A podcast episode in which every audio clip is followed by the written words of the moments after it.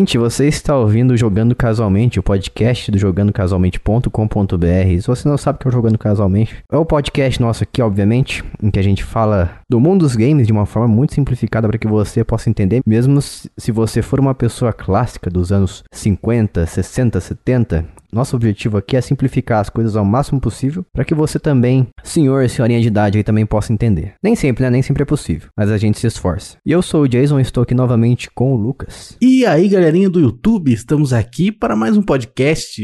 Isso aí, exato. Gravando quando? No dia do Natal. Dia olha do só. Natal, estamos aqui, ó. Quer dedicação maior que essa? Não tem. É, nem a Casas Bahia faz isso com você. Exatamente. E também estamos aqui com a Bia Bock. Bu, e olá, pessoas. Mano, tem um cachorro latindo. Cachoeiro. Ele tá muito rítmico aqui perto, sei lá em que casa que é. Mas como... agora parou. Eu me incomodo que os cachorros não têm timing, parece o Jason. Eles É, não, né? Eles Você não viu? seguem um, né? Se eles Não ficassem por war, war, war, war, tava beleza. Mas não, é meio aleatório. assim, war. Aí daqui a pouco, war, war. Se tivesse É, também, eles entrariam no coral. Imagina que incrível. E se tivesse um time, você até fica meio hipnotizado, você consegue até dormir com ele latindo, né? é Mas- verdade. Vira white noise. É, então, é meio caótico os seus cachorros, daí não dá pra dormir. É verdade. Tem que ensinar os cachorros, os cachorros, os cachorros a... Cachorros, plural metafônico. Tem que- eu não sei falar isso. Tem que ensinar os cachorros a cantarem sincronizadamente. É verdade. Tem uns videozinhos lá de, de músicas, cover de cachorrinho, né? No YouTube. Aí, além de proteger a casa, eles também podem te fazer dinheiro. É, tem gente que já faz dinheiro, né? Chama filhote. É verdade. Espera o quê? É, faz o filhote e vende. Ah, sim. Porque muita gente é contra, aliás, fazer filhote e vender. Eu sou contra. Eu não sou contra nem a favor.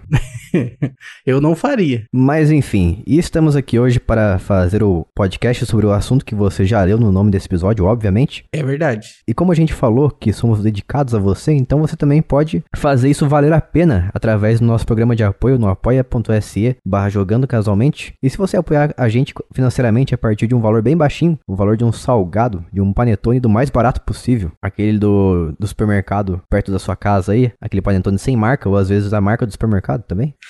Você apoiando a gente financeiramente, a gente te dá em troca podcasts bônus, os podcasts adiantados também, além de você fazer parte do nosso grupo secreto de apoiadores no Telegram, se você quiser, obviamente. E eu diria que o melhor de tudo, você também pode ganhar gift cards. Oi. E da última vez a gente deu um gift card de 100 reais para um de, um de nossos apoiadores lá no grupo. E também você pode ganhar jogos grátis na plataforma em que você achar melhor, na plataforma em que você escolher, assim como um gift card também. Você pode escolher PlayStation, Xbox, Nintendo, PC, barra Steam, barra Epic- Epic Game Store, barra sei lá o que. Tem tanto launch hoje em dia que eu nem sei mais. É uma grande festa, eu odeio isso aí. É uma bagunça. E, e é isso. Então nos apoie lá em apoia.se barra jogando casualmente. Porque senão a gente vai ficar muito triste se você não fizer isso. Tem que apoiar, né? Nós somos, como o Jason falou, dedicação total a você. Igual a loja 100.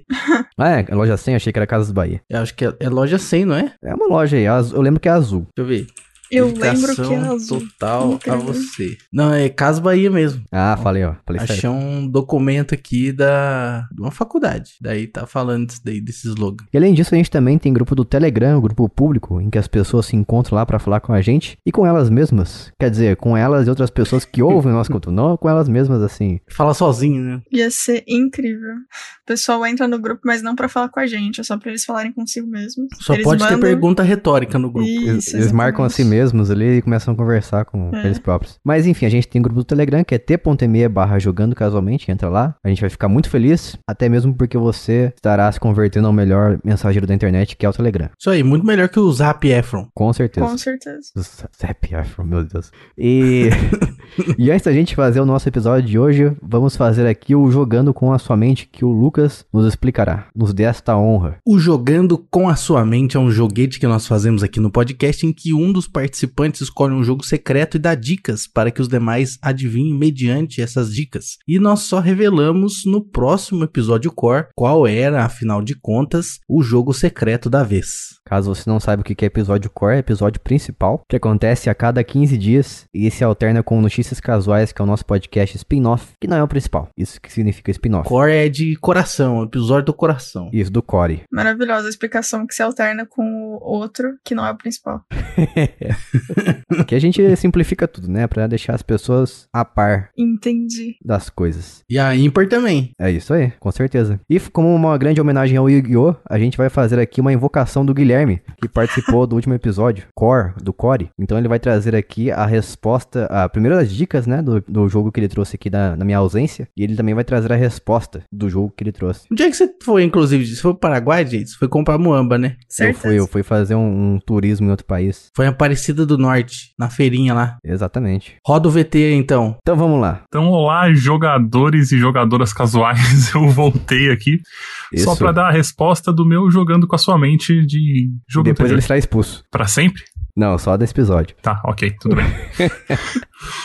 As dicas que eu dei foram: foi publicado por uma empresa famosa de videogames que está completando 35 anos neste ano de 2021. O jogo é inspirado em Final Fantasy VI e Chrono Trigger. Saiu para PlayStation 3, Xbox 360, PlayStation 4, Xbox One, Wii U, PC, Vita e Switch recentemente. A trilha sonora foi composta por uma artista indie folk francesa. É um RPG de plataforma. As lutas são em Active Time Battle, um turno que é baseado em tempo de recarga e não de um por vez, como muitos RPGs. O jogo começa com a protagonista morrendo e acordando no mundo místico, e a protagonista é uma princesa, e coincidentemente tem o nome de uma princesa da Disney. E aí, Jason, uma pergunta. Você quer tentar acertar? Porque como você não tava aqui, você não deu o ar, o ar da graça da, da ideia do que você acha que é, né? É, realmente, não, não sabia qual que era e continuo não sabendo. Eu estou tentando pedir a ajuda do Google aqui, mas não tá dando não. Então eu vou chutar qualquer coisa. Eu vou Chute. chutar o, o Xenogears. E eu não lembro qual a resposta do Lucas. Eu não faço a menor ideia do que eu falei. E a Bia? Você lembra, Bia? Qual era a sua resposta? Eu, como ele falou princesa da Disney, eu falei Child of Light, porque o nome da menina é Aurora, que é o nome da Bela Adormecida. Pô, é verdade, a protagonista é uma princesa. Nossa, eu esqueci isso completamente. Eu, eu esqueci que o Xenogears é um homem que é o protagonista. Então com certeza eu Pô. errei. Mas ele pode ser uma princesa, deixa ele. É, pode ser, quem sabe. Mas então, Guilherme nos dê aí a- o ar da, da graça da sua resposta. E é realmente Child of Light. Aí sim! Caramba, LOL! Aquele jogo da Ubisoft? Isso, por isso que é uma empresa que está completando 35 anos este ano. É a Ubisoft. Ah, entendi. Porque eu procurei aqui, ó, no Google, Hum. Chrono Trigger, Inspired Game, Uhum. compositora francesa. E me retornaram aqui Yasunori Mitsuda, que não parece francês. É, parece japonês. parece um pouco japonês. Mas a gente arrisca mesmo assim, né? Eu confio no Google, então. É isso aí, É, eu acho que chama Zaza, compositora. Procurem no Spotify a trilha sonora de Child of Light. É maravilhosa. Eu ouço em loop. Ah, chique 10. Então essa resposta aí, Charge of Light, apenas a Bia acertou. E se você acertou, nos deixe sabendo lá no grupo do Telegram, em t.me barra jogando casualmente. E obrigado, Guilherme, mais uma vez pela sua, pelo seu retorno aqui para dar a resposta pra nós desse jogando com a sua mente. Eu agradeço a participação. Satisfação. Satisfação total. E nos vemos aí no próximo episódio, que ele vai participar. Uhum. Vocês só vão saber quando chegar a semana Perfeito. do episódio. Valeu! Valeu, gente. Abraço. E vamos para o nosso episódio de hoje. E estamos aqui hoje para nos questionar sobre os relançamentos em coletânea. Esses jogos que as empresas pegam, fazem um pacotão e enviam de novo para as lojas virtuais, às vezes retiram os- as versões antigas, acabam com a, nossa, com a nossa alegria, porque faz a gente comprar novamente os mesmos jogos de forma praticamente uma venda casada. Igual quando você vai ao cinema assim, você, você quer assistir o filme, mas aí você tem que comprar pipoca junto às vezes. Não acontece hoje em dia mais, né? Porque hoje em dia a gente tem a- aquelas leis lá que às vezes funcionam.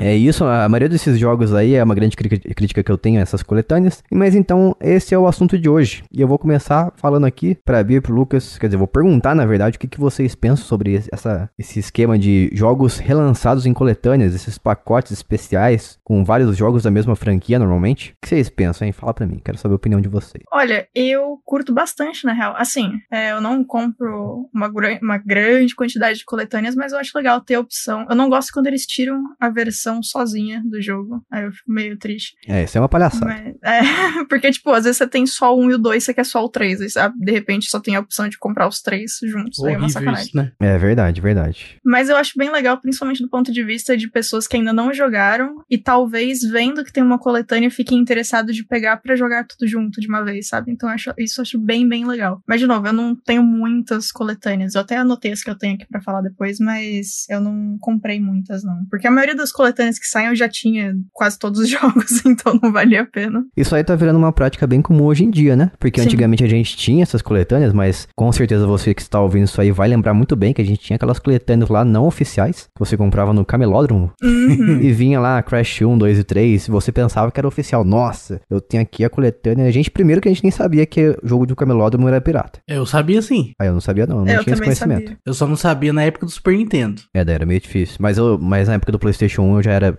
Tinha cerca de 10, 14 anos, sei lá, por aí. Um salto meio grande que eu dei agora, né? de 10, 10 e pra 10 e 14. 14. Bem 4 anos de diferença. Mas enfim, eu não sabia que era pirata. E muito menos que essas coletâneas não eram oficiais. Mas assim Uhum. como a Bia, eu concordo. Eu acho bem bacana isso aí de você relançar o jogo e outras pessoas poderem conhecer através da coletânea. Só que assim como ela, é ruim quando você tira o jogo original, que você podia comprar isoladamente na loja virtual, seja virtual ou física, e eles removem o acesso para você ser obrigado a comprar aquela coletânea ali. E com isso eu Uhum. pergunto pro Lucas o que, que você pensa sobre isso. Cara, eu acho lamentável tirarem jogos das lojas. Inclusive, uma- um grande desejo meu aí é adquirir o GTA 2 de PC, que foi o primeiro GTA que eu joguei. Nossa, Eu é acho verdade. que eu só, só cheguei a superá-lo em tempo de jogatina no GTA V. Eu já finalizei inúmeras vezes aí, mas é, exceto por isso, o GTA 2 foi o que eu mais joguei. É, e por muitos anos ele permaneceu líder, né, ininterrupto desse ranking aí. É verdade. E, e ele não tem mais pra comprar, né? Você não consegue mais adquirir. Quem já tinha na Steam, beleza, consegue baixar lá, mas quem não tem, não consegue comprar mais. Então ele já Nossa. existiu um dia na Steam? Já tem, a página inclusive está lá, só que você não consegue comprar. E porque esse jogo saiu pra PC, né? Sim, eu lembro. Originalmente. Então, eu nunca nem joguei ele no PC, mas eu sabia já que ele tinha e tal. E quando eu me, me lembrei e tal e fui procurar, eu vi que não tinha mais como comprar. Tem um, um GTA Collection que, que foi lançado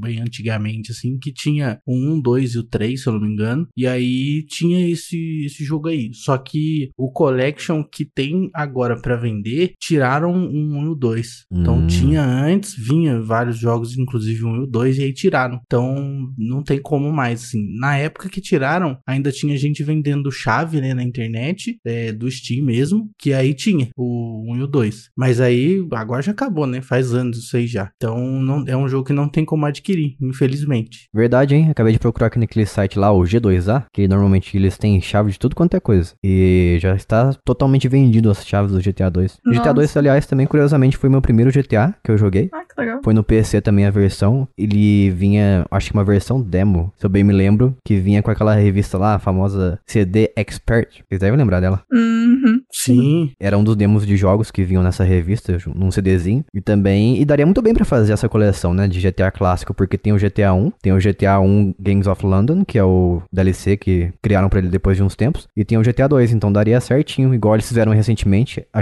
a Rockstar fez o lançamento do GTA The Trilogy, The Definitive Edition, nome horrível, aliás, novamente, como sempre eu falo, e eles arrancaram os jogos originais das lojas virtuais, assim, uma semana antes do lançamento do jogo, e depois que, que o jogo foi lançado, as pessoas ficaram completamente desgostosas com o resultado, porque o, a qualidade desse, dessa trilogia é, é muito baixa. Eu joguei a versão de Switch, tá terrível, tá complicada demais de, de você aturar os problemas que ela tem. E depois a, a Rockstar voltou atrás, depois do, da crítica que ela sofreu pelo público por causa disso. E eu acho que aprendeu a lição, né? Então, quem sabe a gente veja em breve uma versão trilogia do GTA clássico, dos GTAs clássicos, que aliás também a gente tem rumores de que ela vai lançar o GTA 4 Remaster. Vamos ver o que vai acontecer. Mas eu também não gosto muito, eu acho muito sacanagem quando a pessoa, quando a empresa tira os jogos originais porque limita as suas escolhas. Uhum.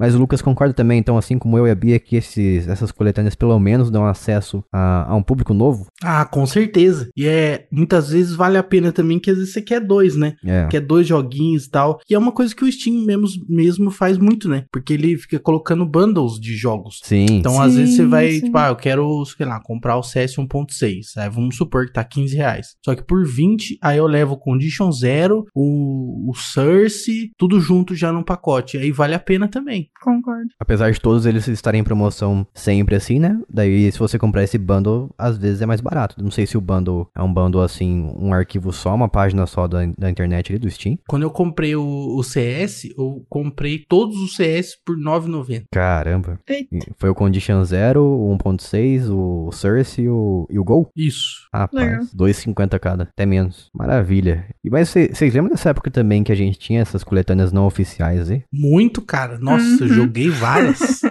Eu também. E qual que foi- foram as coletâneas que mais marcaram a vida de vocês? Essas não oficiais. Pra mim, que mais marcou foram duas. Que foi o Dragon Ball do PlayStation 1, CDzinho da Players aí. Inclusive, se eu bem me lembro no último podcast eu já mencionei ele. Uhum. E que aí tinha o Ultimate Battle, o Legends, que o Jason não gosta, e o GT Final Bolt. Eu falei que eu não gosto? É, aquele que- o Legends é aquele que os personagens é pequenininho. Ah, mas eu gosto. Gosta? Ué, achei que Ah, por eu achei imitar a que não história do, do desenho você não gostasse. Ah, não, não, não. Não, isso aí de ficar imitando a história é chato mesmo, porque já, já cansei disso. Mas eu gostava quando era criança, assim. E uma coisa também que eu tive bastante, e vizinhos meus tinham também, então viviam emprestando os cartuchinhos, era no Super Nintendo os multijogos que você tinha que usar o reset. Ah. Você apertava o reset, daí ele era outro jogo. Então você ligava, era tipo Sunset Riders. Aí você dava um reset, era Patete Max. Ó, será que você tinha essa fita que eu tinha também? Ah, Eu tinha uma que era o Asterix e o Mario World. Não, isso eu não tive, não. Ah, tá. Inclusive, tem uma curiosidade aqui, ó, sobre Asterix. É, o, o jogo do Asterix, ele foi os dois jogos que tem, na verdade, no Super Nintendo do Asterix, que um é só Asterix e o outro é Asterix e Obelix. E esses dois jogos, eles só foram lançados na Europa. Não existe versão japonesa, não existe versão ocidental desses jogos. Hum. Então, é necessário para que esses jogos funcionem em console americano, você tem que fazer um patch na ROM. E a versão do com patch do Asterisk, ele funciona de boinha, só alegria. Você põe lá, põe no console, sopra a fitinha, põe lá, funciona. Agora, o Asterix e o Obelix não funciona, cara. Já tentei também de tudo quanto é jeito. Tem amigo meu com hacker e os caras já tentaram tudo quanto é coisa. Não tem como, ele não funciona em console americano. Então, se você quiser jogar o Asterix e Obelix, você necessariamente precisa converter o console para europeu, para ele rodar em 50 Hz, né? Ou comprar um console de fato europeu para poder rodar esse jogo aí. Pô, então quando era criança o pessoal já fazia patch pras fitas, então? Faziam, faziam sim. Ah. O que você tinha do Asterix, ele com certeza tinha um patch pra poder rodar. Tá, ok. E você, Bia, qual a coletânea mais marcante pra você, não oficial? Eu tinha um. Na verdade, eu nem sei. Era aqueles consoles aleatórios que vem X jogos, sabe? Ah, os, o, tipo aquele Polystation que Tipo, vem. os Zibo? Tipo isso. Zibo, é, o Zibo, não, o Zibo não é aleatório, o Zibo é um, ofici- um console oficial da Tectoy. Isso, super. Que, aliás, rapidamente, uma, uma rápida menção aqui, que o Scott The Woz fez um vídeo sobre consoles essa semana Eu e ele vi. mencionou o Zibo. Ah, nossa. Console brasileiro, né? É, eu lembrei daquele meme lá da menininha com a cerveja na mão e camiseta do Brasil, Brasil mentioned. Perfeito. Ela com uma, ela com uma taça e uma garrafa de Skol na outra. Brasil mente. Eu mandei no grupo do público. O grupo público, aliás, t.me barra jogando casualmente. Se você quiser, participe. Assim, eu tinha, na verdade, duas coletâneas que eu lembro bastante. É os jogos que vinham nesse console, que era completamente coisas aleatórias. Que ia desde o jogo. Esqueci o nome. O jogo de atirar do cachorro. Jogo de atirar do cachorro, MDK? O de pegar, de atirar em pato. Ah, é o Duck Hunt. Isso. Vinha desde isso até alguns Marios perdidos. Tinha uns jogos que tentavam ser 3D miseravelmente. é, Tinha um monte de coisinha. E eu tinha no, no, no PlayStation 2, ainda tenho na verdade, um CD que tem clássicos. E aí é tipo Donkey Kong, Mario, Sonic. é. Pac-Man, tipo uns bagulho assim. E aí é muito jogo também. Eu nunca nem passei pela lista inteira. Ah, isso aí, isso aí já não é uma coletânea, isso é uma emulação praticamente, né? Quase isso. É, eles falavam, eles venderam como coletânea na época. Tanto que eu, eu descobri depois que, obviamente, não era oficial, porque, né? What the hell, mas eu era pequena, enfim. Ah, sim. E é engraçado que eu tinha o Crash 1, 2 e 3 isoladamente, assim, cada um no seu CD, no PlayStation 1. E mesmo assim, eu não sei por que, por que raios de motivo que a gente, eu decidi comprar também, os meus pais compraram pra mim, a coletânea no camelô. Ah, Então nossa. eu tinha os três jogos isolados e tinha a coletânea, o que não faz o menor sentido. Mas eu gostava Não. bastante, porque, né, eu não precisava ficar trocando CD, então era mais conveniente ter apenas um CD com os três jogos. Tinha outros também, eu tive também, acho que esse Dragon Ball que o Lucas comentou, que Uhum. tinha o, o Ultimate Battle, o Legends e o Final Bolt. Eu odiava o Ultimate Battle, eu achava esse Dragon Ball uma porcaria. Eu acho, eu acho que a jogabilidade dele era muito complicada pra mim, eu não entendia direito como que ele funcionava. Mas, enfim, e é isso sobre as coletâneas não oficiais, né? Mas vamos falar então aqui das coletâneas oficiais. Eu trouxe aqui um que eu adoro, que esses três jogos são incríveis, eu super recomendo pra quem nunca jogou essas versões. E até porque essa versão, isso que eu gosto de alguns lançamentos, porque esses jogos aqui, eles são originalmente de 360. E eu tô mencionando aqui sobre o Batman Arkham Collection, que traz o Arkham Knight, o Arkham Asylum e o Arkham City. Esses jogos marcaram muito a minha vida quando eu joguei pela primeira vez, que foi no 360, lá pra, me, meados de 2010, 2011. O primeiro jogo que eu tive contato dessa coletânea foi o Arkham Asylum. Eu também.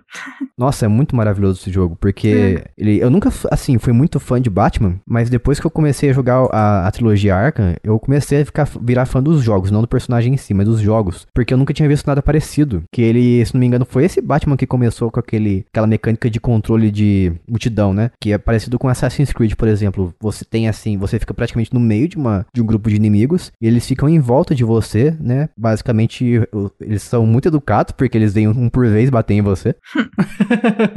Igual no, no Power Rangers, os bonecos de massa ficam esperando a vez. Exatamente, exatamente. Se bem, aliás, lembra um pouco isso que você acabou de mencionar sobre o Power Rangers, eh, os antigos. Fica então, como eu falei, um, um grupo de inimigos ao seu redor e ficam batendo, ba- basicamente trocando de turno ali, batendo em você. Não é exatamente um jogo de turno, é um jogo de ação, mas você percebe claramente que eles estão espe- esperando um por vez para desferir um golpe ali. E você tem uma espécie de magnetismo que eles colocam para você não, não errar os golpes. Então você segura pra uma direção específica ali e ele te de certa forma ele te joga em direção ao inimigo para você bater nele. Então você tem a opção de dar um golpe, você tem a, a opção de você dar um parry, né, uma, uma, uma aparar o golpe do inimigo e revidar o golpe nele também. Então é bem legal. E eu gostei desse Batman também porque ele introduziu aquela mecânica de, de detetive, de investigação. Acho que é o modo detetive que chama, agora não tô me lembrando. Mas é um botão que você pressiona e ele muda assim o filtro da imagem da tela toda para um, um meio negativo ou algo assim. E ele revela alguns pontos de interação do mapa, charadas também que você tem que resolver. E foi muito divertido quando eu descobri essa mecânica, quando primeira vez que eu conheci essa mecânica. E eu lembro que eu usava ela praticamente o tempo todo. Então eu jogava, eu jogava o jogo inteiro com essa mecânica ligada. E depois eles introduziram o Arkham City, né, que expandia esse mundo, porque porque o Arkham Asylum ele passa se passa inteiro dentro do asilo. Eu acho que essa, esse é o significado de Asylum, não me lembro agora.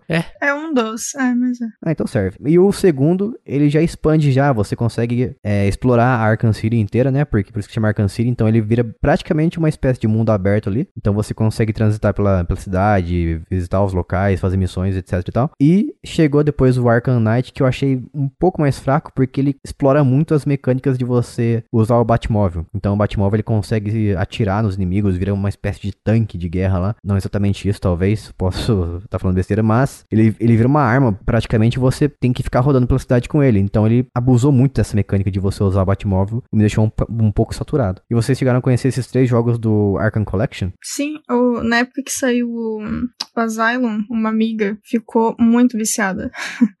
E aí, vira e mexe, ela vinha aqui em casa pra, pra dormir e tal. E aí eu acabei comprando pra jogar com ela. E no fim eu achei incrível. E, e super valeu a pena. Mas eu joguei mais o Asylum do que os outros dois. Você chegou a jogar o Arkham Knight também, que tem o Batmóvel? É bem pouco, bem pouco. Você também se incomodou com Uhum. o uso excessivo, né? Eu acho que todo É, mundo se incomoda é. com isso.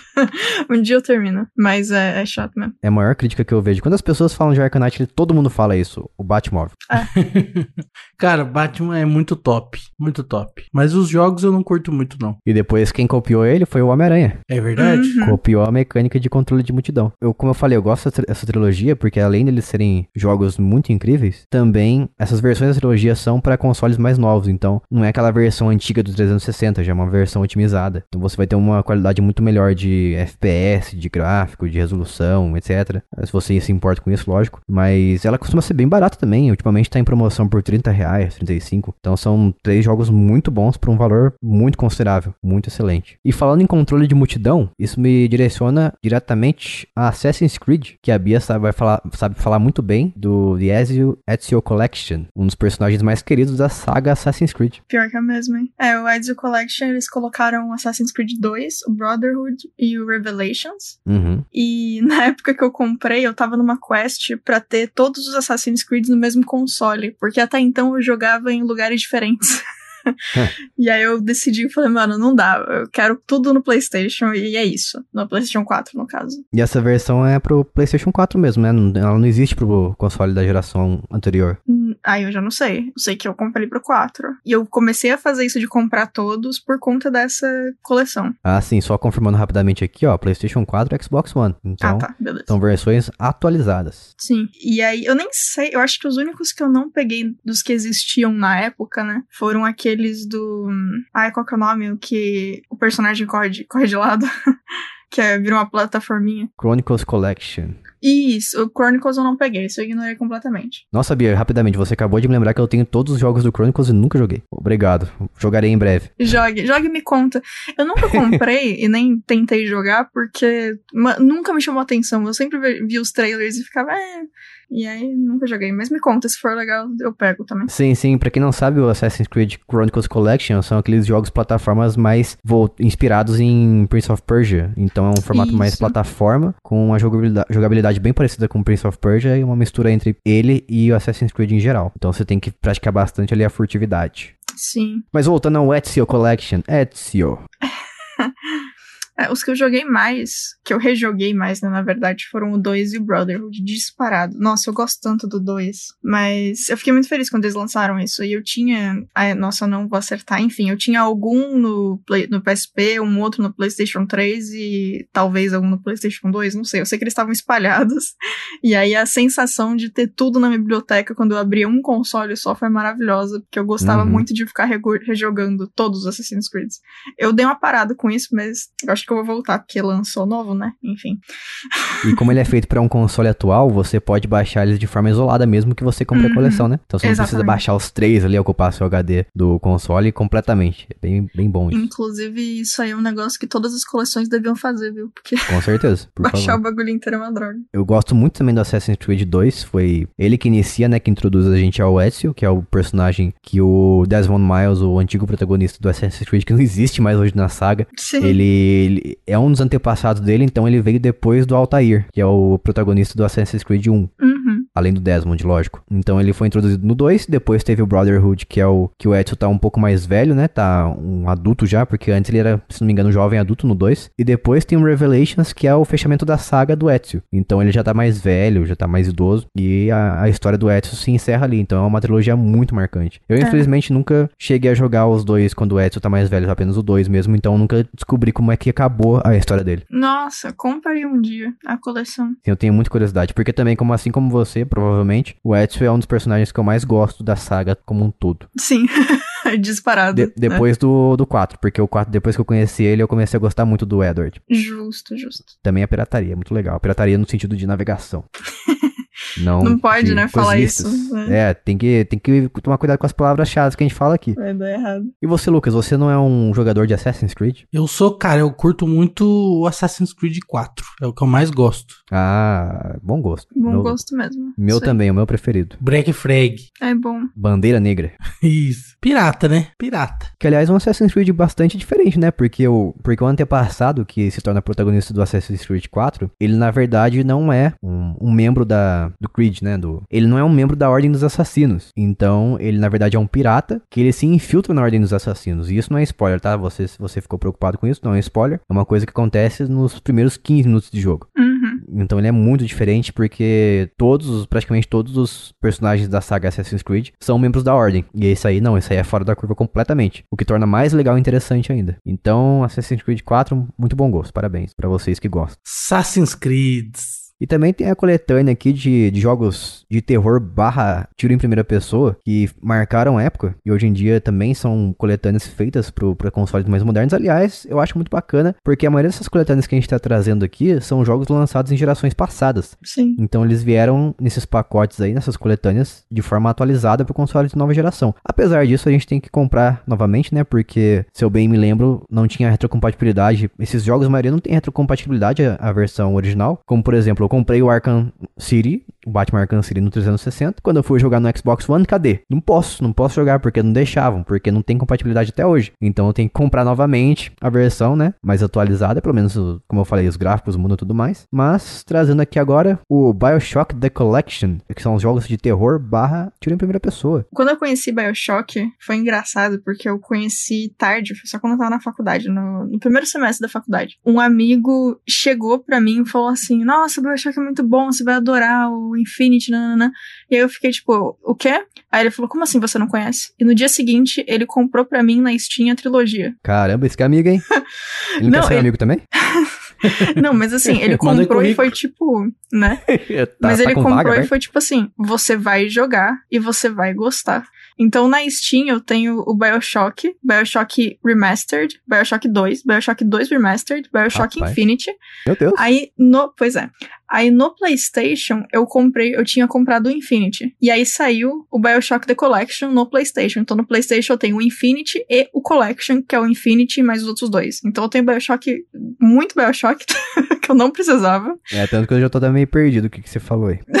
Exatamente, eu também. Mas eu fiquei feliz, enfim, de qualquer maneira, quando foi lançado. Aí, na verdade, eu acho que o, o The Collection a gente ganhou na PSN, eu acho. Ah, só pro contexto, pra quem não conhece Bioshock, a ordem é Bioshock 1, 2 e Infinite. Então são esses três jogos. E, assim, os jogos são muito bons, a história é bem bacana. O, eu usei Bioshock, inclusive, de exemplo quando eu tava, quando eu dou aula sobre como fazer um roteiro de jogo que faça sentido e como colocar o seu roteiro em todos os elementos do jogo. Quando eu falo de cenário, o meu exemplo, o meu grande exemplo é Bioshock. Uhum. Assim, é uma coletânea muito boa que se alguém aí não tiver jogado e tiver a pro- a probabilidade de jogar, jogue. Pega, aproveita que tenha os três juntos. Não sei em quais consoles que tá. Não sei se alguém sabe isso aí aqui do grupo. Tem, ó, hoje em dia tem até pra Switch. Então tem pra Ah. Switch, Xbox, ou Collection, né? Tem pra Sim. Switch, Xbox One, PlayStation 4 e PC. Então você pode jogar em qualquer plataforma dessas que eu citei. Ah, então só vai, gente, que é bem bacana.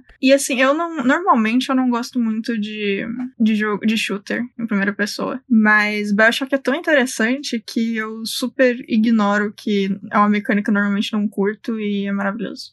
Aproveitando que você tá aqui, Bia, eu vou te dizer uma coisa. Primeira vez que eu joguei, primeira e última vez que eu joguei Bioshock 1 Hum.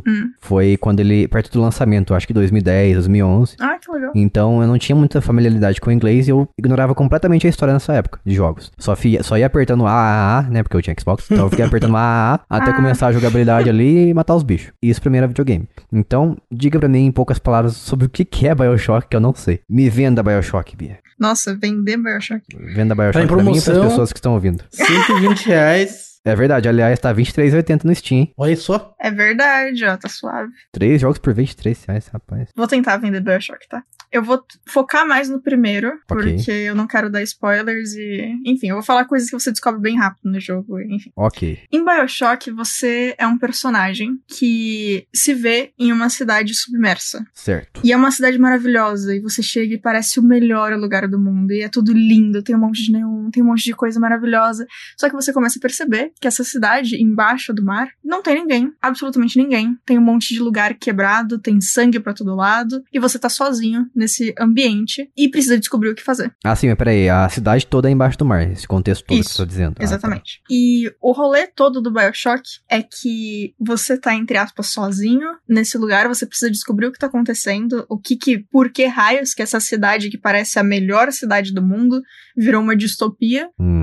Onde tá todo mundo? Você vai ganhando habilidades ao longo da, da sua jornada, vai descobrindo mais coisas sobre esse universo do jogo e descobre o que, que você tem que resolver. Que, enfim, tudo é um grande spoiler. Mas a sensação, a primeira, eu não sei vocês, mas a primeira vez que eu joguei Bioshock, a, a sensação de primeiro você tá em cima do mar e aí você tá embaixo do mar e vendo essa cidade aparecer na sua frente e tudo é tão surreal e é tudo tão bonito e você tá passando no meio, entre aspas, de ruas, né, do, embaixo do mar, e tem um monte de peixe passando por você, e os prédios são gigantescos, e aquilo não faz sentido, entre aspas, né? E aí é um lugar tão lindo, tão maravilhoso, que deve ter sido super rico, e quando você entra, realmente tudo é maravilhoso, só que tá tudo completamente destruído, não tem absolutamente ninguém.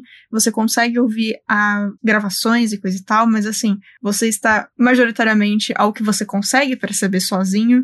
E tudo que aparece dá a impressão que quer te machucar. Hum. E é uma sensação muito interessante de você estar tá num lugar tão rico e ao mesmo tempo que deu tão errado e você não saber o motivo. Por quê? O que, que faz uma sociedade é, utópica virar um inferno. É um negócio meio Horizon também, né? É, Você não sabe é. por que, que a sociedade é, colapsou e chegou no ponto onde tá. Exatamente. Então é uma cidade com felicidade falsa, um, um falso paraíso. É tipo isso. E é bem interessante porque eles tiveram muito cuidado de colocar várias coisas no cenário, principalmente nesse quesito de destruição, pra você se prestar atenção. Você não precisa prestar atenção pra pegar o sentimento, tá? Você pode, tipo, passar e você vai pegar por osmose. Porque tem muitas coisas reconhecíveis, tipo, teatros amplos com o, o pé direito super alto e tudo muito dourado e vermelho. Tipo, umas coisas assim que você entra e automaticamente você sabe que era um lugar rico. Mas eles colocam muitas coisinhas pra pessoa também que vai ficar prestando atenção, sabe? Isso é bem interessante. E onde que entra esses. Porque eu lembro que tinha superpoderes. E onde que entra esse negócio de superpoderes aí? Tá, eu vou explicar Sem- de sem uma spoiler, né? forma. É, calma aí. Tá, eu vou tentar. Eu vou explicar. Vai ter um pouco de spoiler, mas eu não vou dar nome de nada, não vou falar de onde veio, de onde surgiu, como funciona, mais ou menos, mas enfim.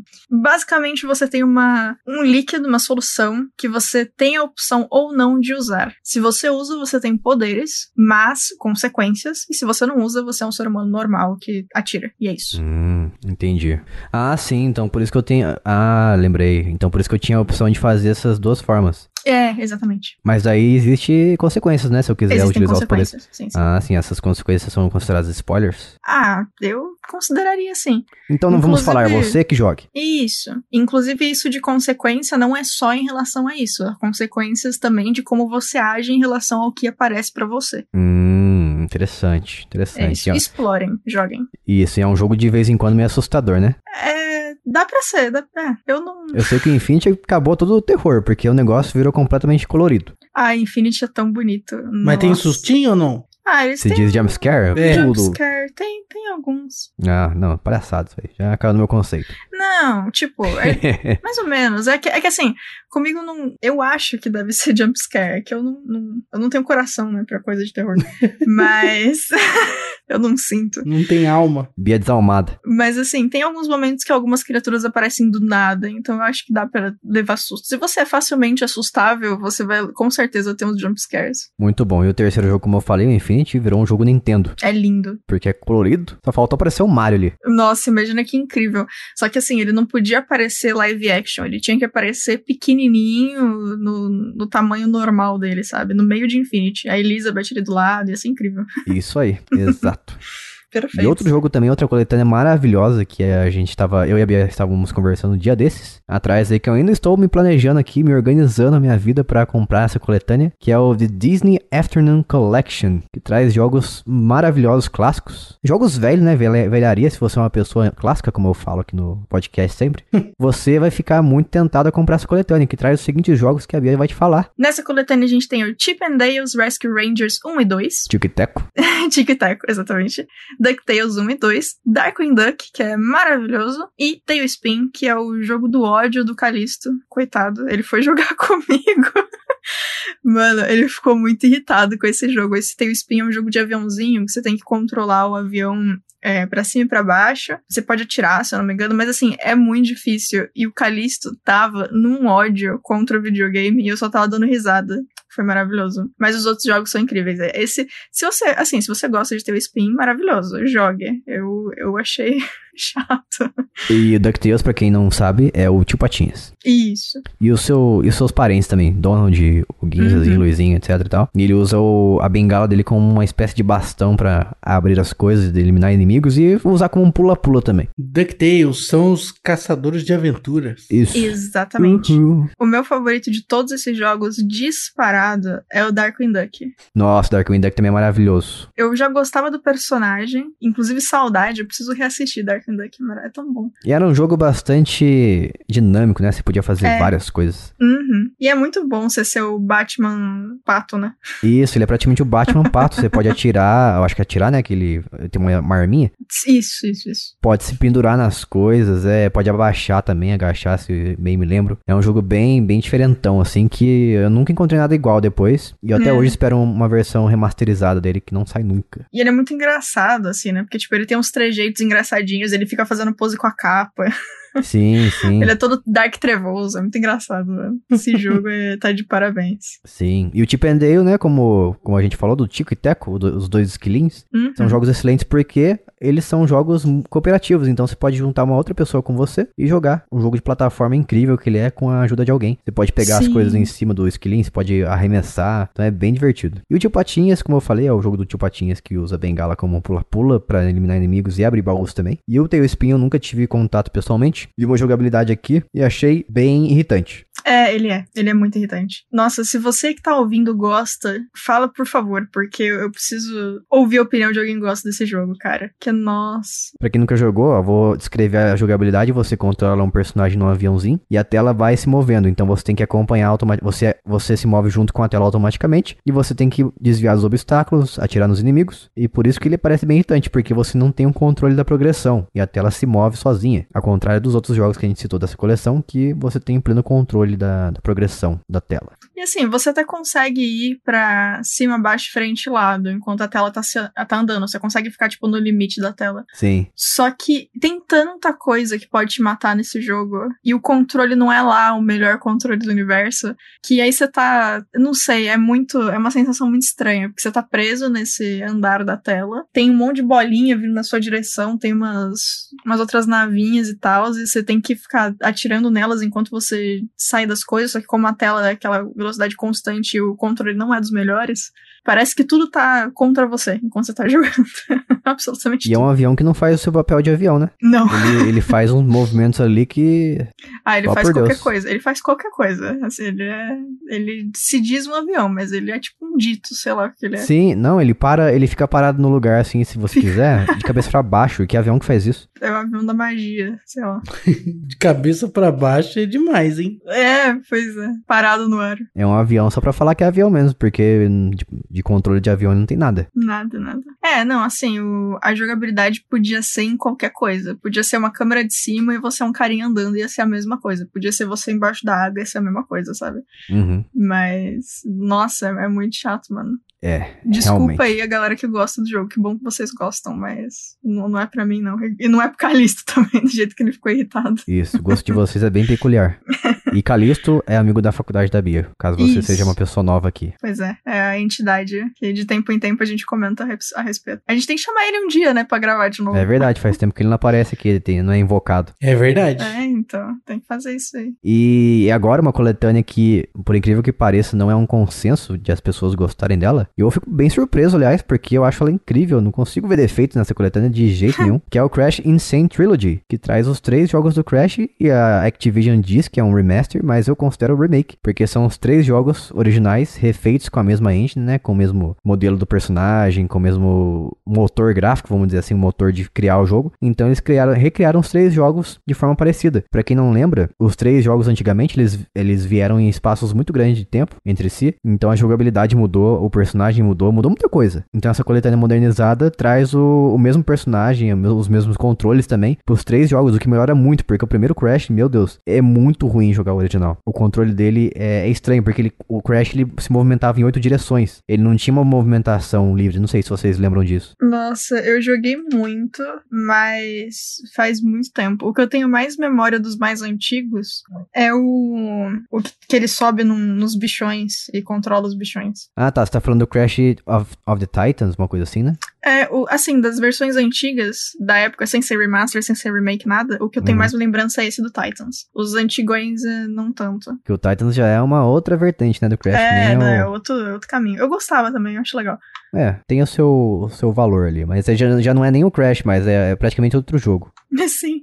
É, os, os antigões, os primeiros, eu joguei muito. Eu não tinha console na época, eu jogava na casa de um amigo que, que no fim virou meu primo de, de consideração.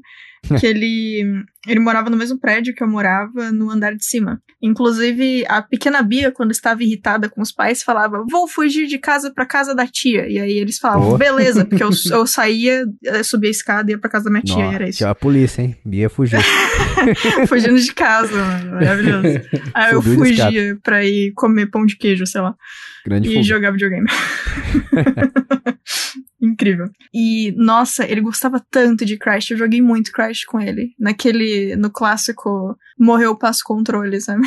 Uhum. Principalmente um. E o 1, como eu falei, o 1 ele tinha esse controle de oito direções porque ele originalmente foi feito na época em que a gente não tinha nem controle com analógico, a gente só tinha o direcional. Muito doido. Então, sim, então as únicas, os únicos, então os únicos movimentos que, eu- que era possível com esse controle eram em oito direções. Uhum. Então, por isso que ele foi feito pensando nisso. Então, se não me engano, se você, você até consegue jogar esse Crash com o original, né, a versão original com o analógico, se você talvez colocar um controle analógico com analógico no PlayStation 1, e, ou se você jogar a versão do PlayStation 1 emulada no PSP. Só que você vai perceber que ele não responde de forma livre. Ele tem essa limitação das oito direções. E isso depois que eles refizeram esses controles no Crash Insane Trilogy, você percebe que o jogo vira outra coisa. Sem falar que ele tem a consistência entre os três jogos, né? Movimentação, como eu falei, gráficos, etc e tal. Mas o 1 é, é muito incrível você jogar ele de novo depois de muitos anos Uhum. com aqueles gráficos maravilhosos. Nossa, o Crash Insane Trilogy, quando ele saiu, eu fiquei muito triste, porque ele saiu pra, primeiro para PlayStation 4, e eu tinha um Xbox One na época. Na verdade, eu tinha um 360, então eu fiquei triste por dois motivos, porque eu teria que comprar um PlayStation, ou,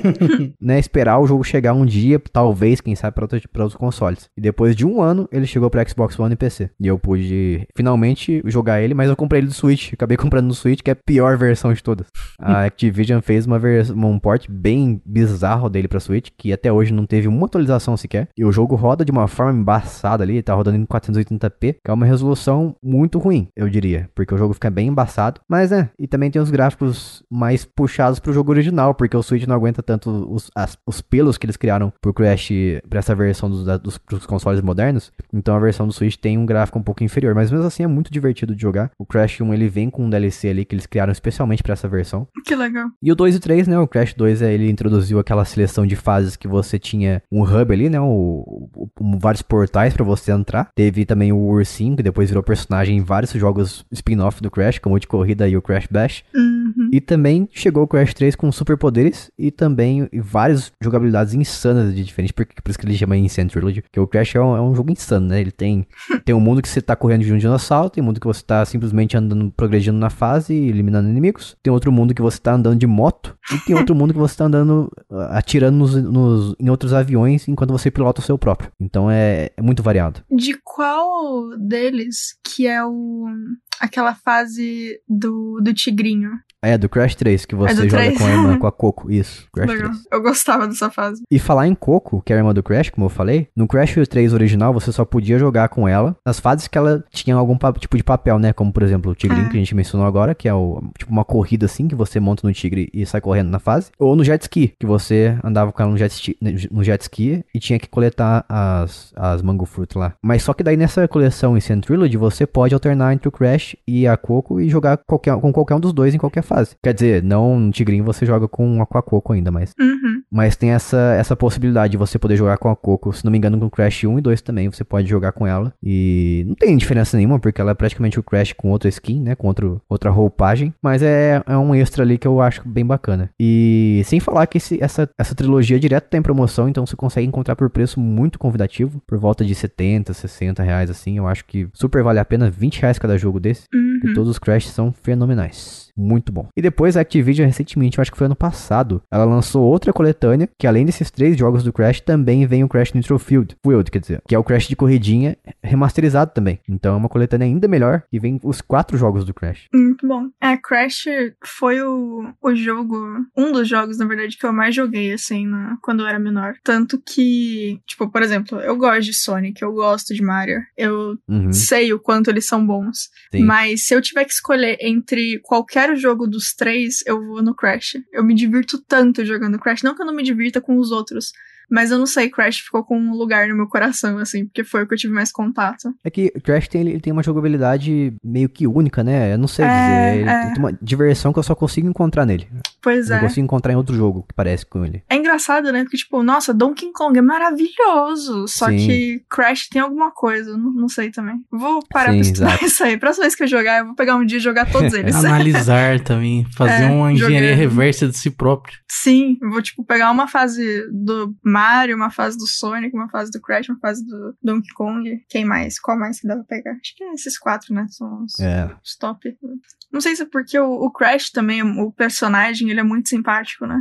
Ah, sim, o Crash é, nossa, demais. Apesar dele não falar um A, ele é, bem É. simpático. Pena que não tem a coletânea ainda que inclui o Crash 4, que foi o que lançou nos últimos tempos aí. Que foi um jogo muito esperado por muitos. Sim. O 4 com oficialmente chamado de 4, né? Porque tem um Crash 4 que é o 4 no Japão. Mas daí depois saiu o 4 de verdade assim, canon, nos jogos que faz parte da sequência dos jogos principais, Uhum. Que foi lançado, mas ainda não tem um pacote que tenha todos os jogos do Crash em um só. E o Crash of Titans também podia ter uma coletânea, hein? Eu acho que Podia. podia ter. Tem o Titans e o Mind of Mutant, Isso. que é a sequência dele. Não tem tanta gente que, que super adora o, esses dois, né? Tem, é, mas ao contrário, né? É, tanto que na época que saiu que eu achei incrível, eu tava meio que sozinha, assim, dos meus amigos, ninguém muito gostava, não. Ah, é, eu tentei gostar desse Crash já, mas eu não consigo. Tudo É bem, muito. acontece. Mas eu, eu acho que ele é o único Crash que tem multiplayer também. Eu gostava disso, muito.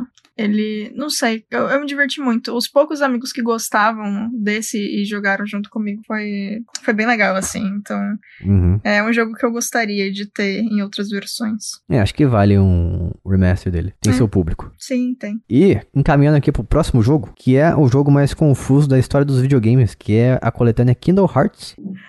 que obviamente eu não sei falar sobre eles porque eu não entendo nada, só sei que é Disney, Perfeito. personagens da- do- e mundos da Disney juntamente com os personagens e mundo do Final Fantasy, da saga isso aí. como um todo. É Explicou isso, a já. gente se puder resumir, é, é isso aí, é isso.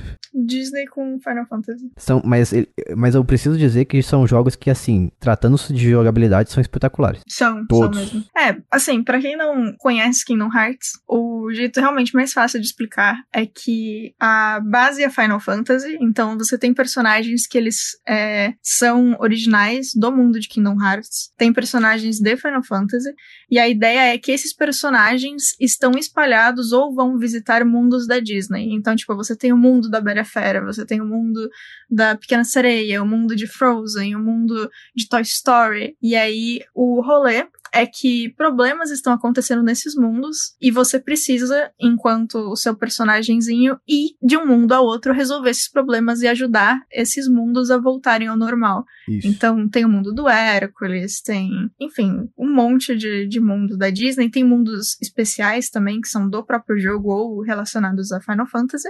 E você vai viajando, é como se os mundos fossem as fases. Você vai viajando de um mundo a outro, às vezes você precisa voltar em um mundo anterior. O seu personagem, ele anda junto, normalmente, né, na versão clássica de, do triozinho, é, você anda junto normalmente do Pateta e do Donald, mas existem outros trios de personagens principais ao longo dos jogos, nem sempre o principal vai ser o, o que você vai se acostumar. E a ideia é que você vai lá com a sua party feliz e contente, resolve o problema do mundo, faz parte da história do mundo um pouco, os seus personagens sempre se adequam ao universo também. Então, tipo, se você aparecer em é, no meio do mundo da, da Pequena Sereia, os personagens vão se adequar de acordo. Então, tipo, o seu personagem vira um sereio.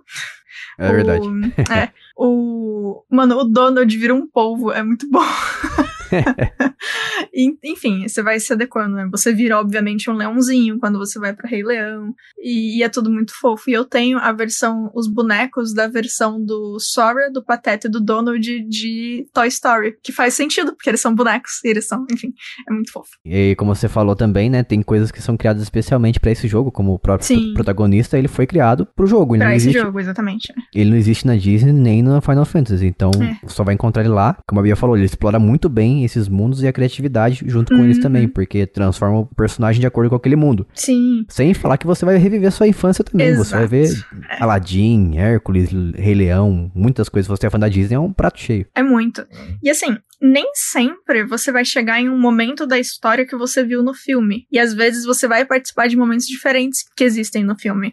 Então é muito legal porque, como você vê o, esses mundos, nem sempre os mesmos mundos, mas a maioria deles em todos os jogos, você consegue acompanhar momentos diferentes das histórias desses personagens da Disney, né? Então é sempre muito divertido você chegar lá e, e ver em que momento que você tá. Com certeza. E esse pacote de Kingdom Hearts que vem todos os jogos, ele é muito valioso porque muitos jogos da, da série foram originalmente lançados pro PlayStation 2. Então, Sim. é uma forma de você conhecer toda a franquia. E assim, na verdade, é, na época que eu comprei todos os jogos, eu já tinha jogos de Kingdom Hearts espalhados pelos consoles. Ah. Eu tinha o 1 e o 2 no PlayStation 2. Por um tempo eu tive o 358 dias barra 2 no Nintendo DS, no 3DS, só que ele era pirata e aí eu, enfim, perdi quando eu comprei o The With You, porque eu preferi jogar The With You, porque, enfim, né, eu, eu passei anos procurando esse jogo, quando eu achei eu atualizei meu 3DS, porque pelo amor de Deus, né.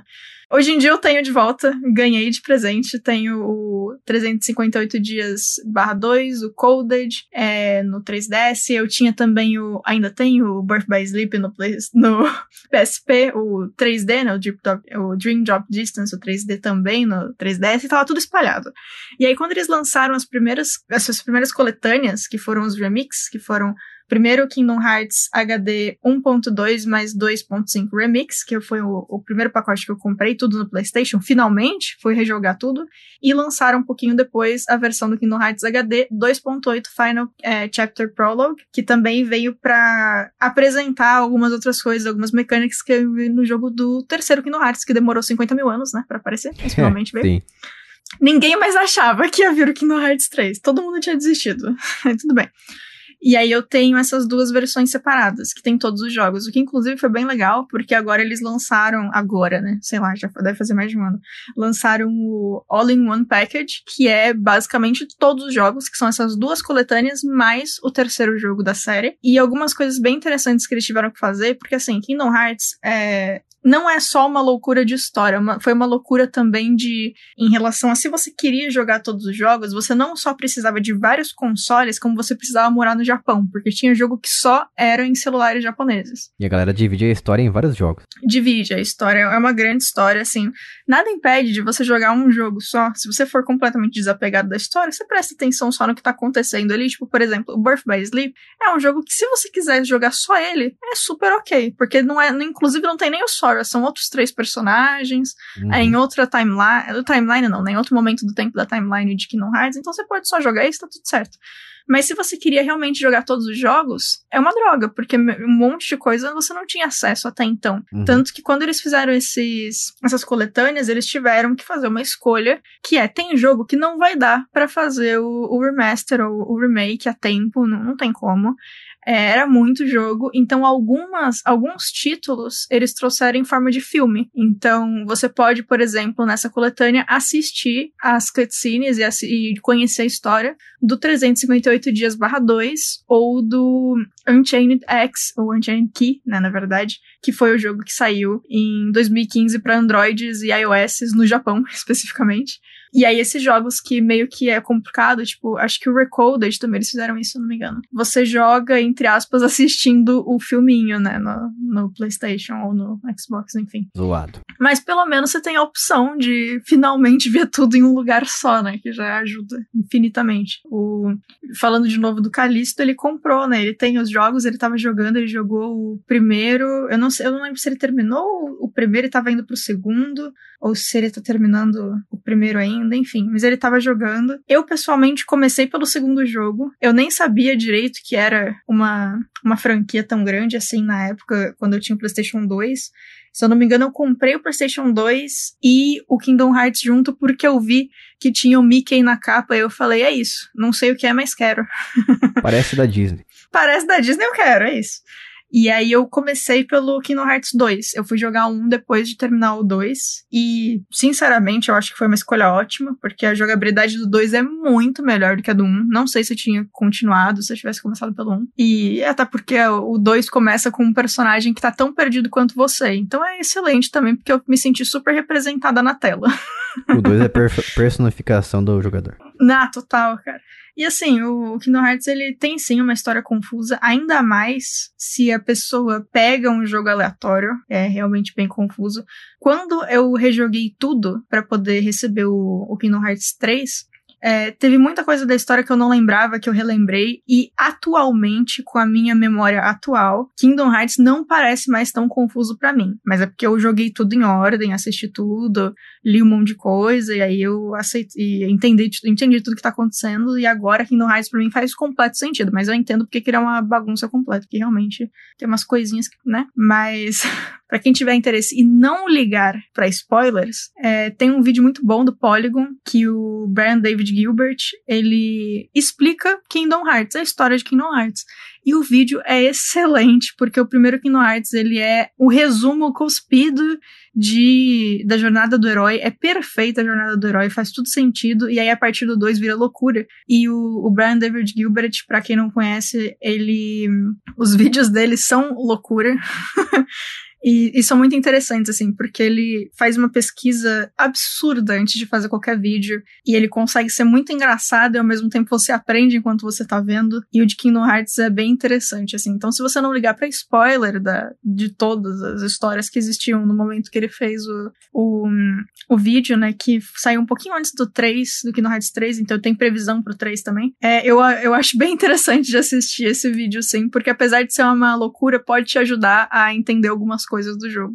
Mas assim, vai jogar também, acho válido. Se quiser começar pelo 2, também começa pelo 2. Se quiser começar pelo Birth by Sleep, vai também, tá tudo certo. Eu só acho que, que vale a pena que no Hearts é uma jogabilidade bem gostosinha. Isso aí. O 1 tem, tem partes que me irritam bastante. Tem uma. Nossa, ai, coitados, né?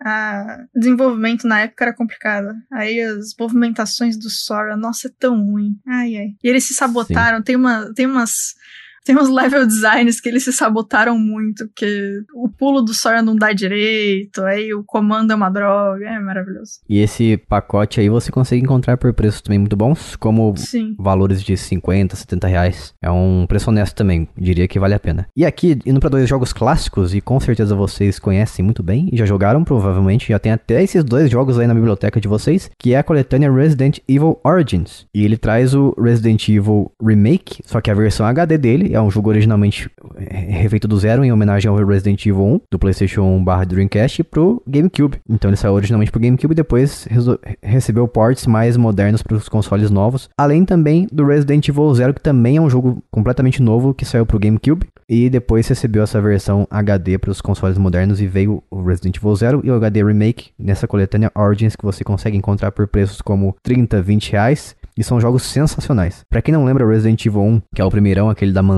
que tem a Jill, tem o Chris, tem o Wesker também. São todas a, a equipe, se não me engano, Bravo, que foi abandonada no meio do, de uma floresta ou, e acabam encontrando um casarão como única forma de refúgio, porque a floresta está infestada de cachorro zumbi. Então é um jogo que iniciou toda essa saga, essa loucura de, de filme B aí, que é o Resident Evil. E depois ele recebeu seu remake, que o remake, pra mim, é a versão definitiva, ponto. A versão 1, a versão original do jogo, do Resident Evil 1, pode ser até muito legal, só que o remake ele transforma completamente a jogabilidade. Tem ainda a câmera fixa, mas a movimentação tem duas opções para você controlar. Tem a movimentação tanque e a movimentação também assim 2D que eles chamam, né, que é a direção para onde você apontar é a direção para onde o personagem vai andar. E inclui novas coisas também que não existiam no Resident Evil 1. Ah, sem falar dos gráficos que são maravilhosos, tem uma dublagem nova também. E por último, não menos, mas não menos importante, que ele também tem a, a imagem em widescreen, né? Então é 16 por 9, ele preenche toda a tela as telas, o formato de tela que a gente tem hoje em dia. Porque os Resident Evil antigo eram em 4.3. Então é aquela imagem quadrada. E o Resident Evil Zero é fenomenal porque ele traz dois personagens que você tem que alternar entre eles o tempo todo. Então é uma jogabilidade única e que eu nunca mais vi depois na série. E sem falar que não existe baú. Você tem que largar os itens no chão e eles ficam apontados no mapa onde você deixou. Então é um Resident Evil bem único e incrível que vale muito a pena você conhecer, ainda mais pelo preço que você consegue sempre encontrar. Mas tem aquelas malditas portas que eu odeio. Eu preciso falar sempre.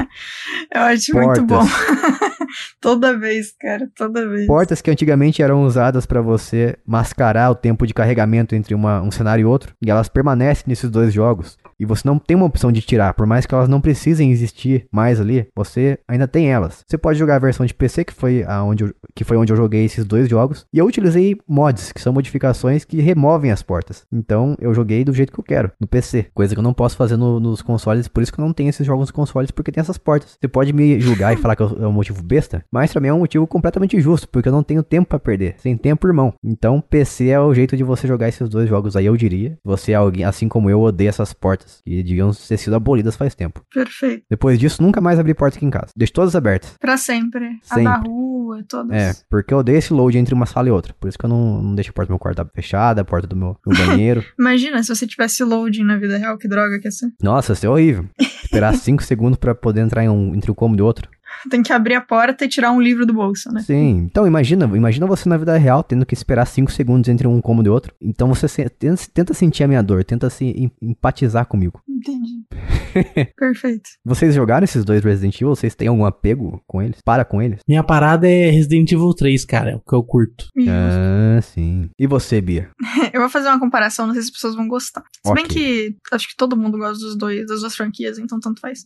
Tanto Resident Evil quanto Silent Hill são jogos que eu sempre jogava quando tinham pessoas perto, porque eu não me divirto neles sozinha. Eu acho, eles são jogos bons, eu acho eles divertidos. Mas como eu não levo susto, e tipo, normalmente eu prefiro esses jogos se eu tiver a opção de ah, quer jogar um pouquinho? Volto a jogar daqui a pouco. Eu, eu não joguei tanto assim, porque eu sempre jogava quando tinham pessoas ao meu redor. Então, normalmente era tipo, ah, veio um amigo em casa, falava, pô, a gente podia jogar Resident Evil já que você tá vindo, né? E aí era tipo o dia de Resident Evil, sabe? Então, eu joguei sim, mas eu não tenho muitos de nenhuma das duas franquias. E só joguei junto com outras pessoas. Porque eu acho. Eu nem sei qual que foi o que eu tentei jogar. Os que eu, os, os que, né? Que eu tentei jogar sozinha, mas não. Não sei.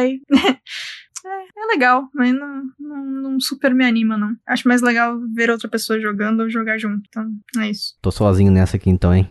Não, eu gosto dos jogos, mas eu gosto com pessoinhas pra fazer comentários ao mesmo tempo. e tal. Ah, então você gosta de narração no jogo. Você gosta de Galvão cara. falando na sua orelha. Nossa, não, pelo amor, por favor, não. Eu não sei, é que. assim, É, se bem que qualquer jogo que puxe um pouquinho mais pro terror, assim, e que não me pega por conta disso, eu prefiro com pessoas ao redor pra vê-las levando susto, já que não me afeta.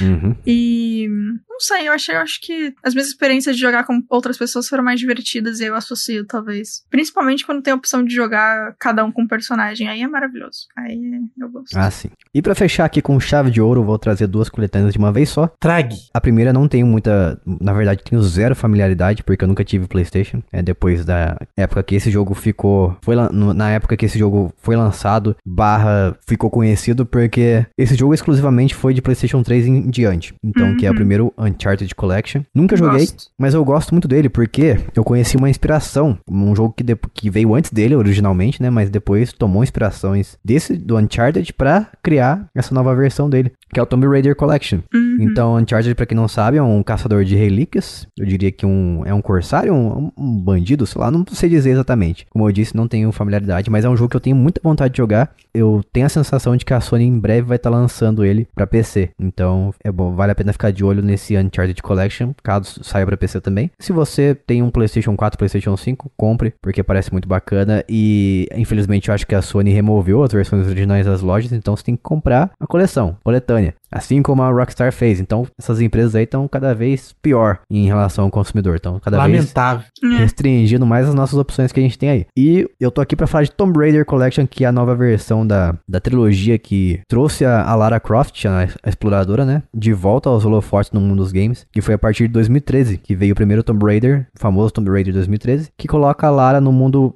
uma, uma ilha, né, que eh, eu posso dizer que é um mundo aberto ali, basicamente, e o controle é, é completamente diferente do que a gente lembrava dos Tomb Raiders originais, que eram tanques, e eram horríveis, horríveis, horríveis. Eu via minha mãe jogar aquilo lá, eu falava, mãe, deixa eu jogar também. Ela me dava o controle na mão, eu não sabia o que eu tava fazendo, eu não entendia nada. Porque o controle dos Tomb Raiders originais são péssimos. É muito difícil de você acostumar, tanto que eles depois lançaram o Tomb Raider The Anniversary Collection, que vem o Tomb Raider refeito, que é a história original do- dos primeiros Tomb Raiders, só que refeito numa outra, uma forma moderna, né? Então você tem a, a opção de controlar ela de forma mais que faça mais sentido, mais que exija menos ódio quando você joga essa trilogia. Então, o Tomb Raider, como eu falei, é a versão que trouxe a Lara de volta pro mundo dos games, ninguém esperava. E é um, são jogos sensacionais. Não sei se vocês já jogaram, mas o meu preferido é o. Eu não posso falar muito do, do segundo, porque eu não joguei tanto assim, mas eu adorei, apesar de muita gente não ter gostado, eu adorei o Shadow of Tomb Raider, que é o último dessa trilogia, que ele pega tudo aquilo que o primeiro Tomb Raider 2013 implementou, e depois o. E, e o segundo também, que é o Rise of Tomb Raider. Então ele pega o que esses dois jogos, jogos fizeram de maravilhoso, assim, e trouxe pro 3. Apesar da história não ser aquelas coisas, eu gostei muito da jogabilidade. Então são jogos fenomenais que eu indico para você, caso você não tenha jogado ainda. E recentemente a Square Enix lançou a trilogia deles em um pacote fechado. Então você pode comprar os três por um preço único e muito provavelmente em promoção. Uhum. Vocês jogaram essa trilogia do Tomb Raider atual? É, não todos os jogos, mas eu gosto de tanto de tanto desse quanto do Uncharted.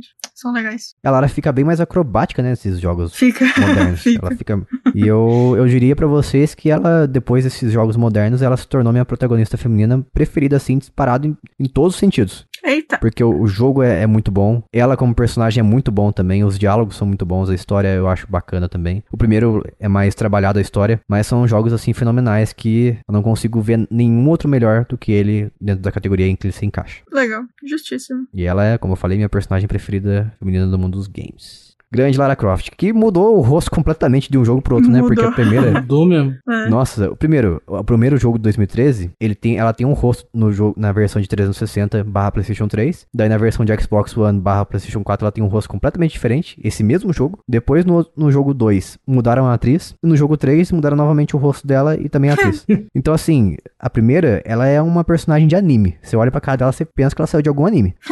Ela tem um rosto ali, e, e, assim, as pessoas diziam que ela tem um rosto muito irreal. Só que esse rosto dela é baseado numa atriz, na atriz que fez ela no, pro jogo. Então aquele rosto existe, ela não é um rosto real. E eu não entendi o porquê até hoje que eles mudaram uma, o rosto dela de, com o passar dos jogos. Não sei o que, que, que rolou ali, mas os três jogos ela tem um, um rosto belíssimo, de qualquer forma. É, uma pergunta só antes da gente ir. É, se vocês pudessem falar, ó, a gente, eu quero a coletânea X e ela fosse feita, qual que é? Coletânea X, boa pergunta, Bia. Não sei te responder. Vou pensar aqui por alguns segundos e o Lucas vai falar na minha frente. Hum, eu acho que uma coletânea sem ser safada do Mega Man, né? Porque a Justo. gente tem É. coletâneas de Mega Man, mas elas são safadas porque eles separam os jogos bons em duas coletâneas diferentes para que você tenha que Uhum. comprar duas vezes. Verdade. Pô, tá aí, hein? Tá aí. Verdade. Verdade seja dita. Capcom safada dividiu a coletânea do Mega Man em quatro. Sim. Nem precisa. Pegou o Mega- os Mega Man clássicos, dividiu o Mega Man Legacy Collection 1 e 2. Depois pegou o Mega Man, eh, Mega Man X Legacy Collection. Então tem essas quatro. Você tem que comprar quatro jogos separados pra você conseguir jogar toda, todos os Mega Man lançados. Sendo que é perfeitamente possível colocar isso daí em uma mídia só. Sim. Mas se você procurar, hoje eles têm a, a coletânea do Mega Man, que tem todos os Mega Man que eu acabei de citar aqui, né? Que a gente acabou de falar sobre. E também o Mega Man 11, que saiu anos depois, que é o Mega Man mais moderno possível que a gente tem agora. Que chama, chama Mega Man 30th Anniversary Bundle, Bundle Digital. Chama Mega Man 30th Anniversary Bundle. Então tem todos os Mega Man que a gente falou do, do Legacy Collection Lega- Legacy X e o Mega Man 11, que você consegue encontrar em promoções de 166 reais. 166 reais, que é bem caro já. Mas o preço original, pelo menos no Xbox, é 250, que é um preço assim, nada aceitável. Nossa. Capcom insana, safado. Totalmente caro. Demais. É, lembrei agora também, eles lançaram a trilogia do Devil May Cry junta também, né? Sim, verdade, verdade.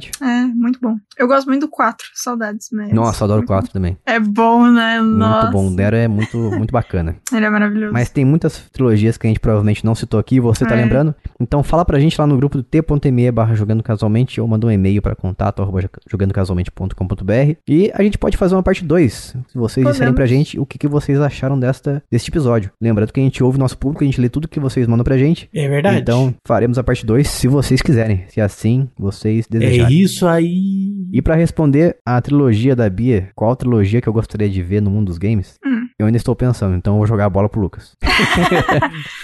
Hum, deixa eu ver. Donkey Kong. Donkey Kong Country. Ok. Peraí, peraí, peraí, peraí, rapidinho. A Bia Ah. falou trilogia ou coletânea? Coletânea, coletânea. Eu já respondi também. e tô É. respondendo mais Já uma. respondeu. Né? Ah, Você viu? Porque Certo, o Jason certo. tá jogando a bola, eu tô, tô tirando da cartola aqui. É e você, isso. Bia, qual que é a sua coletânea preferida? Você eu gostaria de ver que não gostaria? existe. Cara, eu queria uma de Spyro, mas que tivesse junto a versão do Spyro que tem. Você joga junto com a Cinder. Spyro, que você pode ter dois controles. Queria muito todos os jogos de Spyro junto com essa. Ah, sim. Pra quem não sabe, né, existe a coleção de Spyro, mas não essa que a Pia É, não tem, não tem esse jogo. Triste. Exato. E eu pensei aqui, ó, essa coleção aqui eu acho que é impossível de existir um dia, quando no futuro assim, mas eu queria muito, que é a coleção de, ou pelo menos a, duologia, se é assim que eu posso, talvez possa chamar, de Need for Speed Underground 1 e Justo 2. também. Legal. Jogos incríveis que não existem mais uma forma de você comprar. Obrigado EA por tirar de tudo quanto é, tu- tudo quanto é canto. Lamentável mesmo. A gente tem É. que recorrer a meios ilícitos e eu não gosto. Pois é. Então é isso. Por favor, tragam Need for Speed Under- Underground novamente de volta. Adoro. Novamente de volta é redundância, né? Novamente de volta. Mas é isso aí, só pra reforçar mesmo. Tudo bem. E aqui a gente, antes da gente encerrar, vamos fazer a indicação do melhor jogo que a gente esteve jogando essa semana de Natal. O que, que vocês jogaram no Natal e vocês consideram que foi a melhor experiência da semana? Eu joguei finalmente Ruined King, a League of Legends Story, que é o RPGzão do LoL. Hum, LoL agora que as pessoas estão falando com menos ódio por conta de Arcane. Muito obrigada, Arcane. Tem até lanche de Arcane. mundo. Aí, ó. Lanche? sim. Como assim, cara? Olha aí no- na- na- nas internets aí, tem lanche É. com o tema do Ar- Arcane. Nossa. Hambúrguer, batata frita, essas coisas. E eu fiquei bem feliz com esse jogo aí. Eu tô gostando bastante. Eu não joguei tanto tempo ainda, porque, enfim, não tem desculpa. É, eu só não joguei muito tempo ainda mesmo.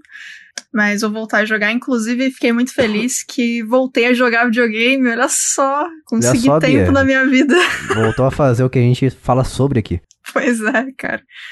É, o- a gente terminou o quadrinho que eu tava fazendo de ah, o primeiro volume, né? Ele vai sair ano que vem, em janeiro, possivelmente, ou em fevereiro. Então deu uma parada de 300 mil coisas que eu tava fazendo, porque, enfim, né? Juntou esse quadrinho junto com fazer tudo que eu tinha que fazer pra, pra Comic Con. E aí, quando finalmente parou tudo, deu, deu pra dar uma respirada. Eu parei um pouco, voltei a dormir, que também é bacana. Durmam pessoas, né? Precisa, né? É legal. É, é interessante, no mínimo. Importante pra continuar vivo. Pois é, tava. Nossa, eu negligenciei muito ah, é, meu tempo de sono esses últimos meses. Foi incrível. Mas aí, enfim, terminou, entreguei as coisas e consegui parar mais de um dia pra jogar. Nossa, maravilhoso. Muito bom. E é isso. Ruined King, o joguinho de RPG do League of Legends. Não precisa saber da história pra jogar. Pode ir direto. E é um joguinho bem interessante. Tem bastante coisa que você pode, pode fazer enquanto você tá jogando. A mecânica de luta é bem legal. E você tem. Você pode ser bem estratégico se quiser. E se não quiser também, você pode ir na loucura e tá tudo certo. Ah, então você pode assistir uma série enquanto você joga ele. Eu acho melhor não, porque eu Ah. acho que se você for muito na loucura na luta, você vai falecer miseravelmente. Mas você pode tentar, nada impede. Coloca o joguinho aí e coloca Arcane do lado pra assistir, vai. Mentira, assiste Arcane separado e joga separado, mas faça os dois aí. Eu indico Arcane também, que tá bacana. Muito bom. E você, Lucas, qual o Mario que você jogou essa semana que você só joga Essa semana eu joguei Qual Mario? Miranha mais Morales no PS4. aí sim, Joguete, joguete massa. que isso? O legal. Miranha do Brooklyn. Não sei. Olha lá, o cara joga em Eu certo. não tô prestando atenção na história, não. Tô matando bandido. Tá certo. É pra isso que a gente joga videogame. Entendi. melhor, é, qual que é melhor, o Miles Morales ou o Peter Parker com- de- como jogo, assim? O pergunta é Peter. Parker. Ah, sim. E como personagem? Nossa, bem relativo. Peter né? Parker também. Peter Parker também. Sou a favor o, do Peter o Parker. Miles Morales, pelo menos nesse jogo do PS4 aí, ele é muito overpowered. Ele, ele, ele dá choque, ele tem uns poderes que o Miranha não tem. Ele é o famoso Homem-Aranha roubado. É, então, é meio roubado. Eu não sei se é porque eu tinha um save já do outro jogo, e aí ele já vem tunado, e depois que você vai. Normalmente, depois que você vai adquirindo os poderes, né? Mas ele já vem bem tunado, assim. Tem uns poderes de, de choque, tem poder de invisibilidade, ele é meio roubado, assim. Isso que eu ia falar, ele fica invisível também. Roubado, ladrãozinho. Ladrãozinho que luta contra os bandidos. E é isso. E o melhor jogo que eu joguei essa semana que me surpreendeu, eu não sou muito fã dessa franquia, foi o Halo Infinite, que é um jogo que era pra ser lançamento do Xbox Series X e S. Ele saiu só agora em dezembro de 2021. E eu gostei muito, parabéns pra quem inventou de colocar o grappling hook nesse jogo, que é o famoso gancho que você joga assim. Ele, ele Joga se assim? engancha nas Você coisas. fez um sinal aí? Eu espero que sim. Pega sua mão e arremessa assim pra frente, igual Homem-Aranha. Daí é assim que ele Saquei. faz Ah, pra tá. jogar o, o gancho. Ele engancha nas coisas, se pendura e vira. É, é tipo um Homem-Aranha, só que de Halo. Pensa nisso. Nossa, que frase. Parabéns. Então é bem é um jogo bem dinâmico que ele se torna bem ágil por causa desse gancho e completamente muda a jogabilidade. Eu estou jogando no Nextcloud porque eu estou com preguiça de baixar e tá rodando muito bem, até no celular, no, seja no celular, seja no Xbox através do, do cabo ali. E é um jogo que vale a pena jogar no Nextcloud, você que não tem um console, não vai perder nada. Muito bom. E lembrando que o multiplayer dele é de graça, não joguei ainda porque eu sou preguiçoso com multiplayer, mas eu vou jogar pra escrever sobre este jogo em breve no jogandocasualmente.com.br. E antes da gente finalizar aqui, ó, uma novidade, em breve eu e o Lucas e a Bia estaremos nos encontrando e faremos uma foto aí pra comemorar nossos dois anos de, de sem se ver. A ausência. Comemorar, que a gente tá sem você se viu, né? dois anos, olha só. É, exatamente. Não é pra comemorar que a gente vai se ver, é pra comemorar que a gente não se viu por dois Isso, anos. exatamente. Isso aí é, é celebrar a Que esse é ausência da vida do outro. Ah, tá. Entendi. Parabéns, Jason.